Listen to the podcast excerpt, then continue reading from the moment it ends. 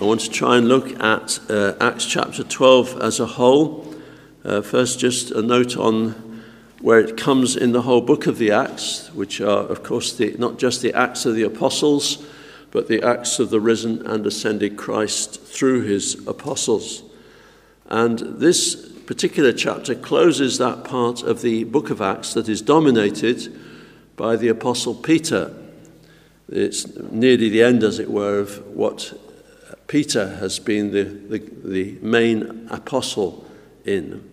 And the second half, going to the end of the Acts, is dominated by Paul, the Apostle Paul. Uh, we, you read of his conversion previously, of course, to Acts chapter 12. But as an apostle, he particularly features from Acts 13 onwards. Now, it's interesting to see that in both cases, uh, Peter and Paul, the, the final two chapters in their sections, have similarities. Uh, in the case of Peter, he is imprisoned by King Herod.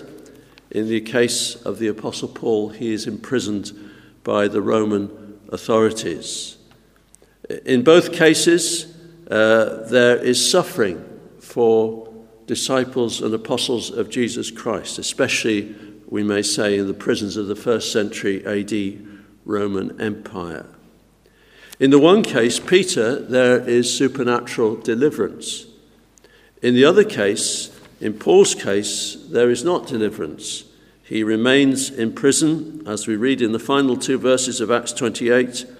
And Paul dwelt two whole years in his own hired house and received all that came in unto him preaching the kingdom of God and teaching those things which concern the Lord Jesus Christ with all confidence, no man forbidding him. At this point, he's under house arrest. He's not an entirely free man. But in both cases, God has the last word, not persecution. In the case of Peter, of course, it's obvious. Peter is released. The angel of God leads him out of prison and as Acts 12:24 makes clear, the word of God speeds forward as a result of all that's been happening. The word of God grew and multiplied. In the case of Paul, although he's in prison, he has great liberty and he receives all who come to him, and there's a tremendous opportunity, and also through his letters. And this reminds us that, yes, although suffering is the path for the church of Jesus Christ and uh, not less in the 21st century, as we know. Although suffering is the path, yet no earthly power can stand in God's way of the gospel advancing. And that is something for us to remember as we see so many evil forces uh, overtaking nations, infiltrating into the institutions of nations with their particular philosophies, their godless philosophies, and godless morals. Let us never think that wickedness and Satan has the last word. Uh, God has the last word, and the gospel will go forward. Well, that by way of introduction, let us look a little more closely then at Acts chapter 12, and we can look at it under the heading, firstly, of looming evil. Looming evil.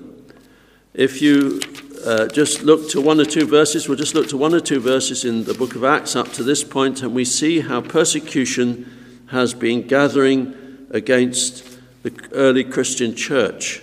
In Acts chapter 4, verse 2 and 3, uh, we read how the Jewish rulers are grieved that they taught the people and preached through Jesus the resurrection from the dead, but their grief, their, their vexation at this, uh, doesn't stop there. They laid hands on them and they put them in hold in prison until the next day, for it was now eventide.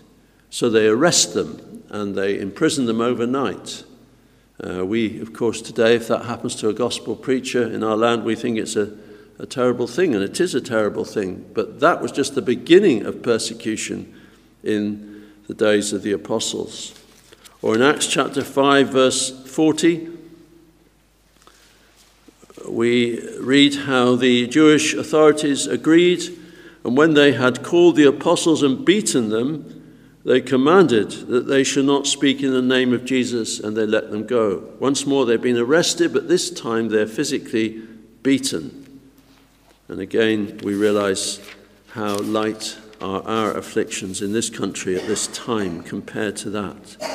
But then things begin to intensify, persecution hots up, and so by the time we get to Acts 7 and the arrest, Acts 6 and 7, and the arrest of Stephen, uh, we read this at the end of chapter 7. Uh, then they cried out with a loud voice and stopped their ears and ran upon Stephen with one accord and cast him out of the city and stoned him. The witnesses laid down their clothes at a young man's feet whose name was Saul, and they stoned Stephen, calling upon God and saying, Lord Jesus, receive my spirit. So here is Christianity's first martyr.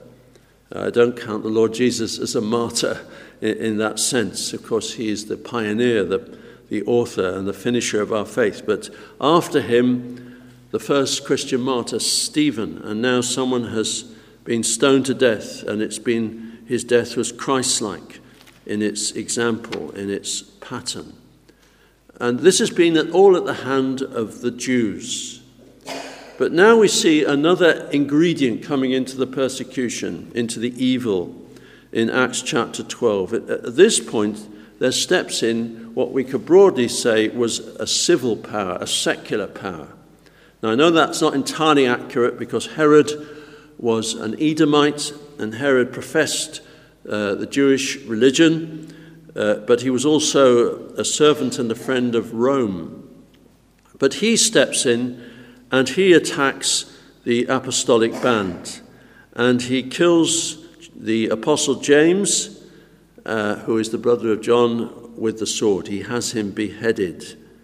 And why did he do it? Because he wanted to please the Jews, especially the Pharisees, even though secular sources tell us that the Pharisees despised him because of his uh, toadying up to Rome and because he was clearly not entirely convinced of Orthodox Judaism.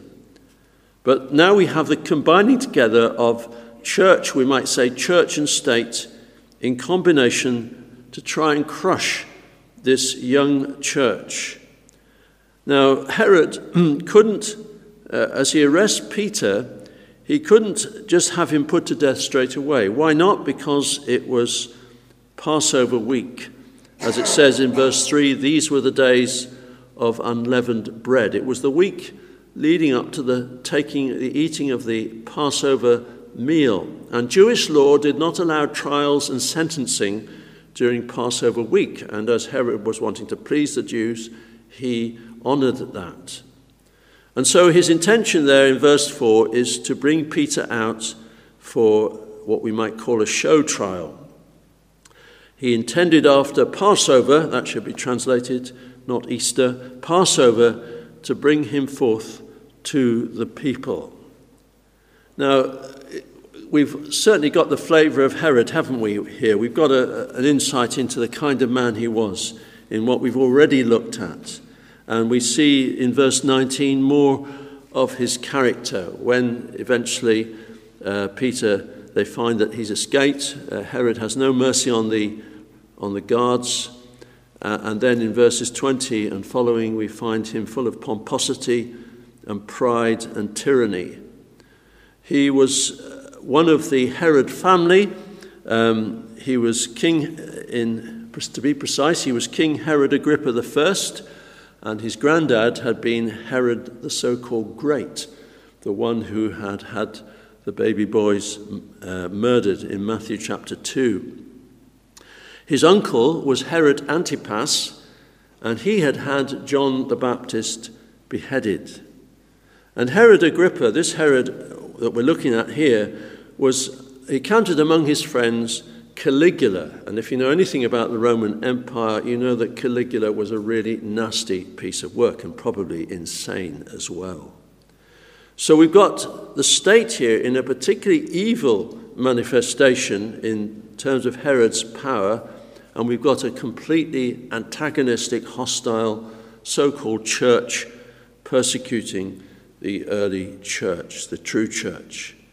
And what we can say is that this was a particularly threatening scene. And we know how the story ends, but they didn't. Peter didn't. The disciples didn't. They didn't know how the story would end. And it seems, that does seem at times that evil is very threatening and very powerful, even all powerful. It's when it feels like that that we need to come to Acts 12 because we're not just thinking of ourselves in our own little cocoons, we're thinking of the Christian church across the world. We should be. We should be in our prayers and concern. Of course, there are Herods not only in palaces, but there are Herods in offices, in schools, in workplaces, in neighborhoods, people who are just evil. Uh, but we want to see something else here about Herod before we pass on uh, from this section of our, our message. Something else here about Herod. Notice, in fact, that perhaps he was rather a frightened man. Because look what he did with Peter in verse 4. When he had apprehended him, he put him in prison and delivered him to four squads of four soldiers, four quaternions, to keep him what they would do is through the night watches, these squads would rotate. But all the time, uh, Peter was in chains and he had four soldiers guarding him, a total of 16 soldiers for one man. And a man who'd never taken up uh, violent revolution against the state. What does it tell us about Herod's uh, frame of mind? I think it tells us this that behind all the tyranny and oppression, there was something in Herod that was a bit frightened. He was, in fact, at war with the God of the earth, fighting against God. And we again need to remember that as we think of evil, it manifested in the personalities, characters, lives, plottings of people. Let's not forget they are people. They are people. They had a mother, they had to have their uh, discipline at home, they, they were told to behave themselves. They're just people, they're just flesh and blood. Whatever they're doing, like now, they have a conscience. And they know that one day, whether or not they will admit it, they must stand before the God of all the spirits of men. Uh, Jesus says to us, Fear not them which kill the body, but are not able to kill the soul but rather fear him which is able to destroy both body and soul in hell. Don't be frightened of that Herod in your workplace, in your particular circle of acquaintances. Don't be fearful of them. So we have looming evil. Secondly, we have ascending prayer. The church senses the gathering of evil forces. It knows it's moved into a new kind of experience with Herod stretching forth his hands to take hold of some of the leaders. And what does the church do? Well, it, it uh, begins to pray. Peter, therefore, was kept in prison, but prayer was made without ceasing of the church unto God for him. The early Christian commentator Tertullian said this The angel fetched Peter out of prison but it was prayer that fetched the angel. That was God's answer. Of course, this is unusual, it's exceptional, and I don't think for a moment that a supernatural answer like this is confined only to gospel days, but far, far more to the days of the very early church. Are, God uses other means in his providence in these days. But it was prayer that fetched the angel. Now, what was this prayer like?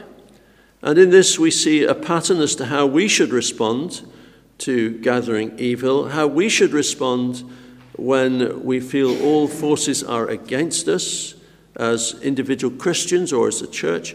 What sort of prayer? Well, one thing you can be sure of it wasn't lifeless prayer. Instant and earnest, we're told. Prayer was made without ceasing. It doesn't say lengthy prayer, it doesn't say full of good words. What it has about it, this thought, is the, the fervency, or to use the actual word that's there in the original, uh, another translation of the word, is agonizing prayer. Prayer without ceasing, fervent, instant, and earnest prayer. That's what the margin says in our King James Bible. Instant, earnest. The same kind of prayer that Jesus prayed in the Garden of Gethsemane. It wasn't just words, it wasn't just going through the motions. No, you know, that kind of prayer is a work of the Spirit in the heart of the believer.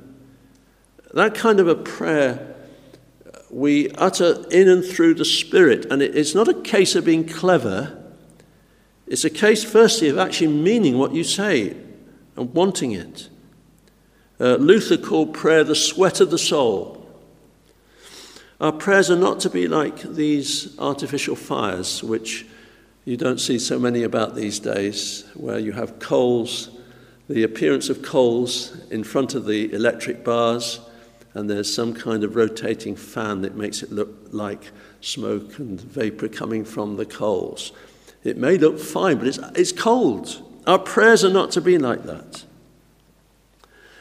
We need to ask God to give us the spirit of grace and supplications, to help us to pray in the Spirit. A prayer in the Spirit could last two minutes. It's, I say it's not us flogging ourselves to death, it's being in the Spirit, in Christ, being led by the Spirit. And notice too about the prayer it was united without ceasing of the church unto God for Him. There's a peculiar blessing. We know this from the Gospels and the teaching of Christ a peculiar blessing of meeting together and agreeing to ask God of anything. And He promises that that kind of prayer will be heard, will be answered. Now, in this case, it seems that the prayer, this kind of prayer, went on for a long time. It went on for a whole week because these were the days of unleavened bread. And the answer didn't come until right just before Peter was due to be brought forth for trial. So sometimes we have to stick at it, maybe for a whole lifetime. Yes, for a whole lifetime just as those had to do, those believers who lived between 1660 and 1735, just as those believers had to do who lived between, say, 1450 and 1520. Sometimes we have to pray on. But it's instant, it's earnest, it's continuous, it's united. When I say continuous, I don't mean literally every single second, but I mean a habit of life and a habit of heart. That was what the prayer was like, the ascending prayer. What was the answer like? Well, we see, firstly, it was in God's time. It's right there at the, what we call the last minutes, just before he was due to be brought forth, as verse 6 says. Why was it like that? Was God just being difficult to, with the church? Uh, making it sweat in the wrong sense? No, for two reasons. No doubt this would increase the faith of God's people, but we have to see, and the end of the chapter enables us to realize there's another focus here, which is to highlight God's victory over the forces of evil and how much that victory is magnified when, at the very moment, Herod thinks he's going to produce Peter and put him to death in a show trial and uh, curry favor with the Jews and, and be the top dog, as it were, in the Middle East, ancient Middle East. Just at that moment, God dashes the cup from his lips, and he does it in a spectacular way. See, he who sits in the heavens shall laugh them to scorn, the Lord shall have them in derision. And we see it's an amazing answer, it's a supernatural answer. By the way, you probably know this uh, Charles Wesley's hymn, And Can It Be? Some of the verses are based upon this passage. The angel of the Lord coming upon him, a light shining in the prison. Uh, he, he smites Peter on the side, raises him up. The chains just fall off from his hands. He says to him, Get dressed, gird yourself, put your garment on, follow me and he follows him, and he doesn't, he thinks he's dreaming. And sometimes God's answers are, are, so wonderful that we can think we're dreaming, of course. We, we can hardly believe it. That's what the psalmist says in Psalm 126. When the Lord turned again the captivity of Zion, we were like them that dream. Then was our mouth filled with laughter, and our tongue was singing. Then said they among the heathen, The Lord hath done great things for us. There can be seasons like that, brothers and sisters, because the earnest prayers of God's people are mightier than all the forces of hell and wickedness. And the effectual, fervent prayer of a righteous man availeth much. And here, as he uh, thinks he has a vision, and they go past the first and second guard post or gate, and then they come to the final gate, the iron gate, and it just swings open of its own accord. It's miraculous from beginning to end. And they he conducts him through the street, and then suddenly he's gone. And then he wakes up and he realizes it's not a dream. Here he is in the street of Jerusalem, hours before his supposed execution. Actually, the answer to the prayer came even earlier than the angel of the Lord. I wonder if you noticed how. The answer of the prayer came even earlier where, in verse 6, when Herod would have brought him forth the same night, Peter was sleeping between two soldiers. He was asleep hours before his execution, probably sleeping better than Herod. Why? Because he was trusting God and God's peace was ruling his heart. The psalm says, It is vain for you to rise up early, to sit up late, to eat the bread of sorrows, for so he giveth his beloved sleep. There are various ways that God answers prayer, and some of the answers are what we would call mundane answers, but this was a wonderful answer. That there he was, sleeping like a baby, uh, knowing that his cause was in God's hands, and not fearing what the next day would bring. Let us pray for God's people as they face persecution. Let us pray that they will be able to sleep at night, especially if they have loved ones in prison. Let us pray for God's people that they may not lose sleep over fear of what the next day will bring. Often the prospect of problems is far worse than the actual problems. And let us learn too from the reaction of the early church to the answers to the prayer that we do actually need to ex- realize that our prayers are heard and so not be amazed when they're answered. You see how we can, exp- I suppose we can excuse Rhoda. She's just overjoyed and she doesn't even bother to open the gate and runs back to tell them, It's Peter. But the response of the prayer meeting isn't wonderful, is it? Thou art mad. You're out of your mind. But she constantly asserted that he, he was the, he'd been released, and it's him.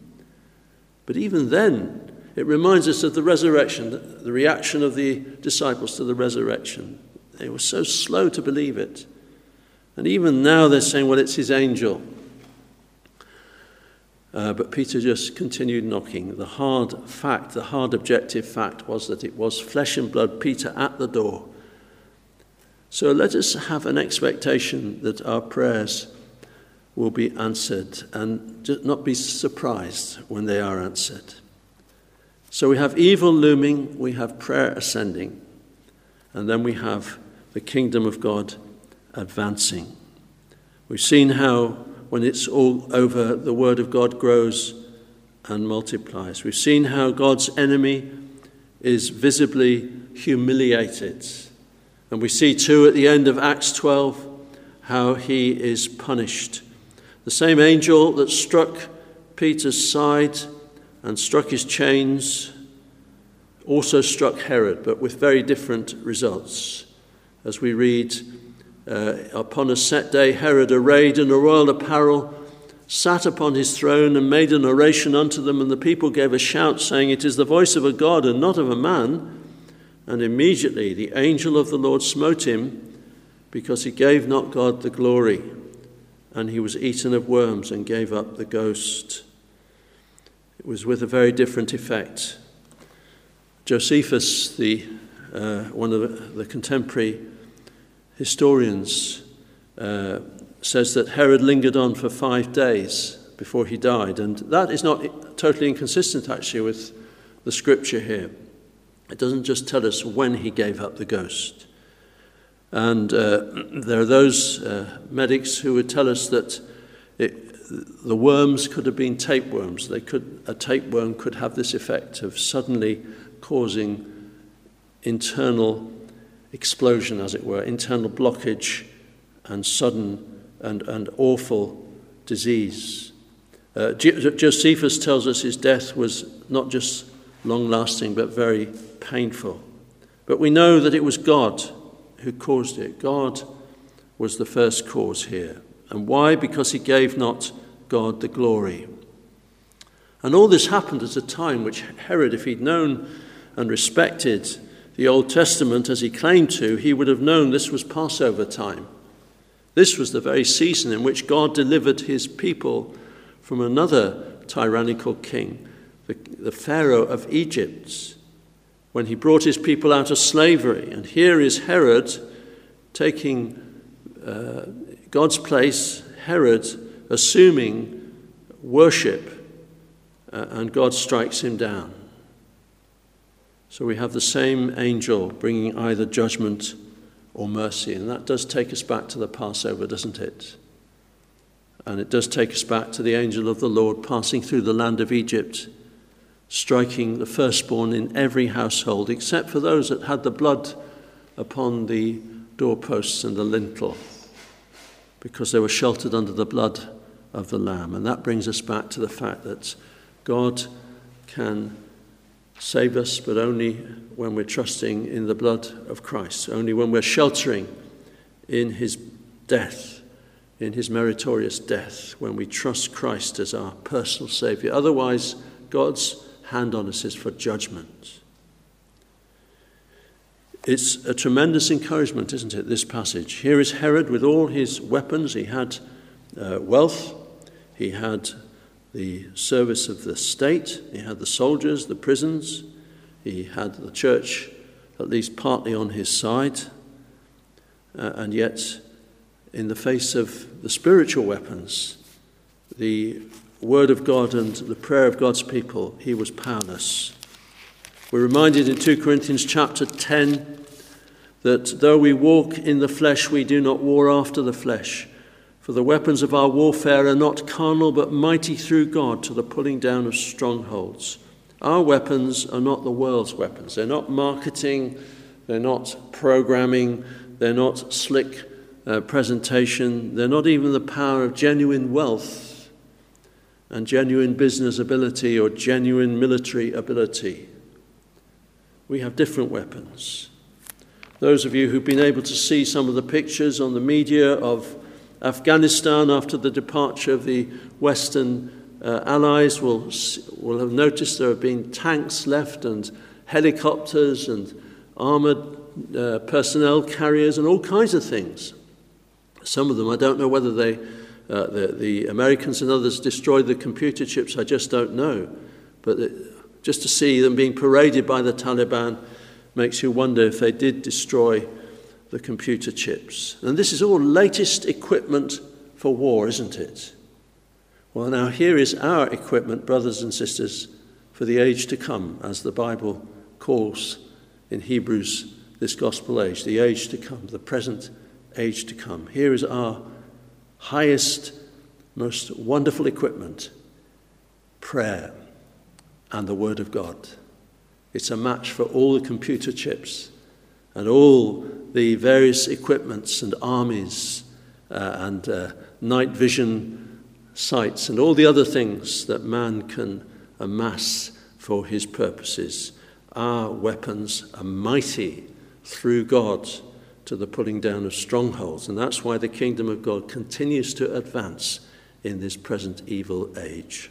Amen.